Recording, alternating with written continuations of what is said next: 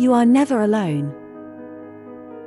Jesus teaches in John 16 You have sorrow now, but I will see you again.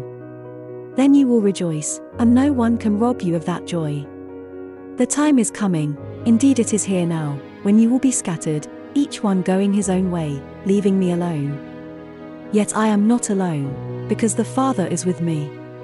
Here on earth, you will have many trials and sorrows. But be of good cheer, because I have overcome the world. Jesus is the silent listener to every conversation. He hears your sighs and groans. You may be in sorrow now, but be of good cheer, Jesus is with you. He will never leave you, nor forsake you. Thank you for listening to this short encouragement from the ministry of David Hathaway. For more information on David's ministry, visit eurovision.org.uk.